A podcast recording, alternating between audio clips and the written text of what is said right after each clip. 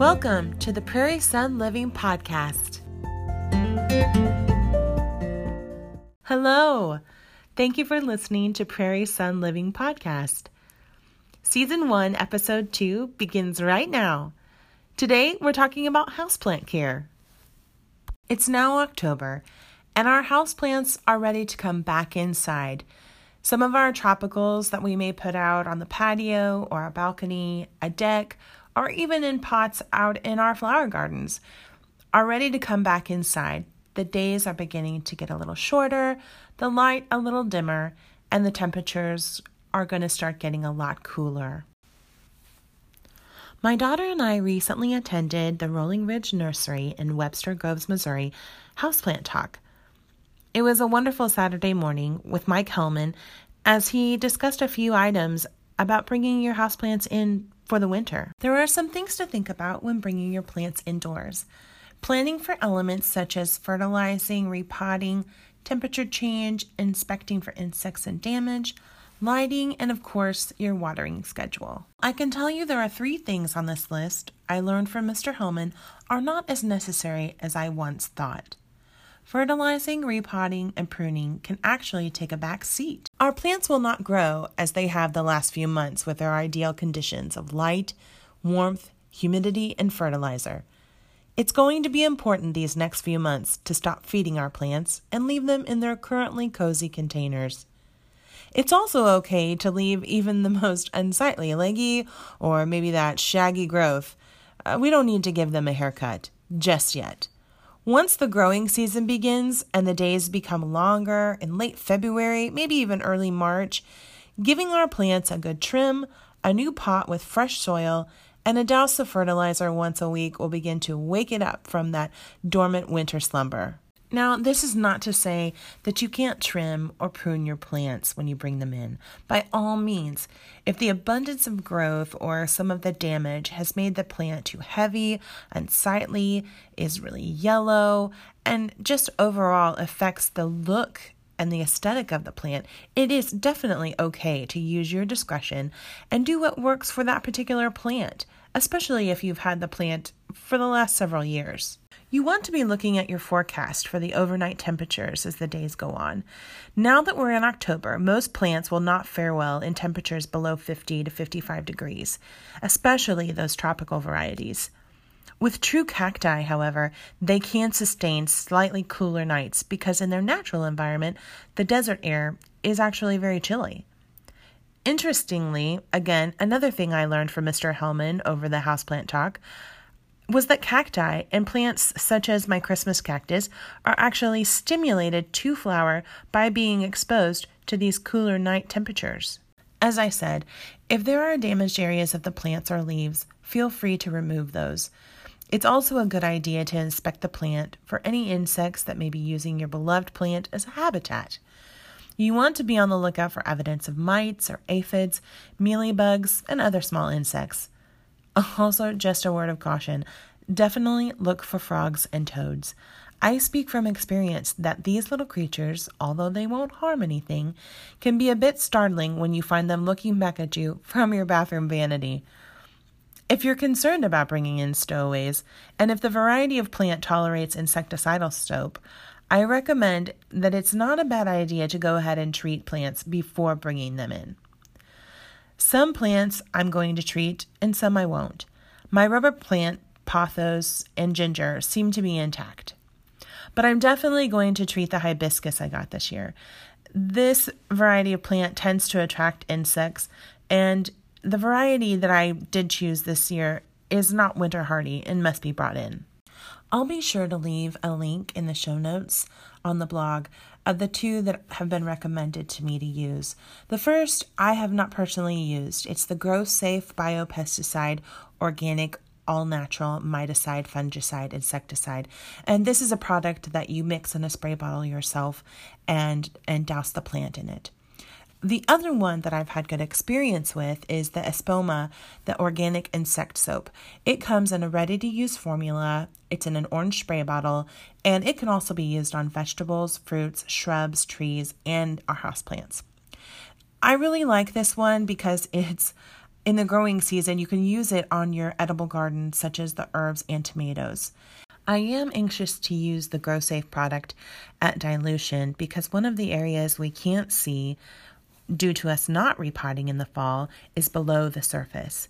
Certain insects may be burrowed in your pot, so if you're concerned, you can use a dilution of the insecticidal soap and soak your plants in a shallow tub with the water and let it sit for about 10 minutes. That will enable the soil to wick up the soap and evict or kill all of those little uninvited guests. When it comes to lighting, know your space. Light and temperature are so important to houseplant survival.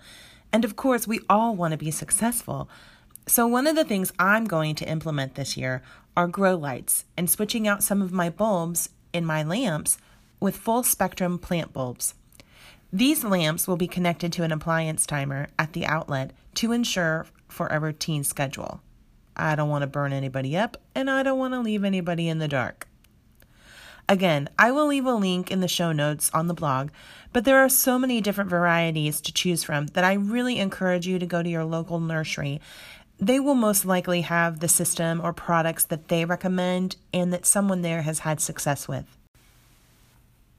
When it comes to watering, most plants require less water during the fall and winter months. This is due to the shorter days and, of course, as we talked about, the lower light. We want to protect our plants from drafty windows as well as hot air from things like heaters and our furnace vents. When it comes to a watering schedule, less can be more. Overwatering is absolutely the easiest way to kill a houseplant. I speak from experience on this as well, that always err on the side of caution, and I would water less frequently, especially during the winter months, as most houseplants uh, can recover from too little water, but not too much. This is especially important for plants that are in pots without drainage. So, your decorative pots, or your pots that you have bought from the garden center, or at Ross, or a department store a lot of these pots don't have a drainage hole. The finger test is a great rule of thumb to use, no pun intended, to know when it's time to water, rather than relying on a certain day on the calendar. Just take your index finger and dig in about two inches into the soil, down deep enough that you'll be able to tell and gauge the moisture level. If you feel as though there's still quite a bit of uh, kind of a mud, if you will, then I would just leave it alone. If you're feeling that there's kind of a gritty, dry, lots of aeration within the soil, definitely time to give it another shot of water. To ensure that your plant is getting enough moisture, water slowly and thoroughly until that soil is evenly saturated. You want to water until you begin to hear or see the drips coming out of the bottom of the pot. There are some exceptions to this rule. Pots without drainage, cactus, and succulents do not require as much moisture within the pot. They can actually die because the roots have been flooded and will rot. In the late fall and winter, you can reduce watering for cactus and succulents to once every three to four weeks. In the winter months, the air inside our homes tends to be too dry for many of our houseplants. There are a few ways, though, that you can create more ideal conditions.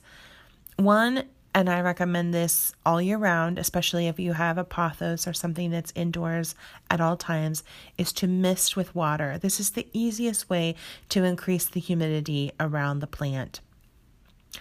Another is to stand plants on gravel trays. If you stand the plants on a gravel tray that has about an inch of water in it, this will create a damp microclimate basically and this water evaporates up, the humidity increases, and the plant is moisturized. The other option that you can have is to take a shower with your plants. now, this I've actually done, and I think it's great. It worked wonderfully. In the evening, you can take your plant into the into the bathroom while you're taking a shower and after. I leave the plant in the bathroom to basically bask in the humidity and the mist that was created while I was showering. Okay, guys, I'm going to wrap it up for today, but I hope you've enjoyed today's episode and it's given you food for thought when bringing your houseplants in this fall. Remember, we're trying to do our best to be successful houseplant owners, but everything has a cycle. I want to encourage you to not give up or get discouraged if a plant in your care doesn't make it. It happens. And frankly, it's people like me who may have another one bite the dust and are keeping the local horticulturist in business. One cycles out, and another one just might come home with me. Thank you for listening to the Prairie Sun Living podcast. Follow along on our journey at prairiesunliving.com. You can also find us on Facebook, Instagram, or email your questions and comments to prairiesunliving at gmail.com. Thank you for joining us. Until next time, bye bye.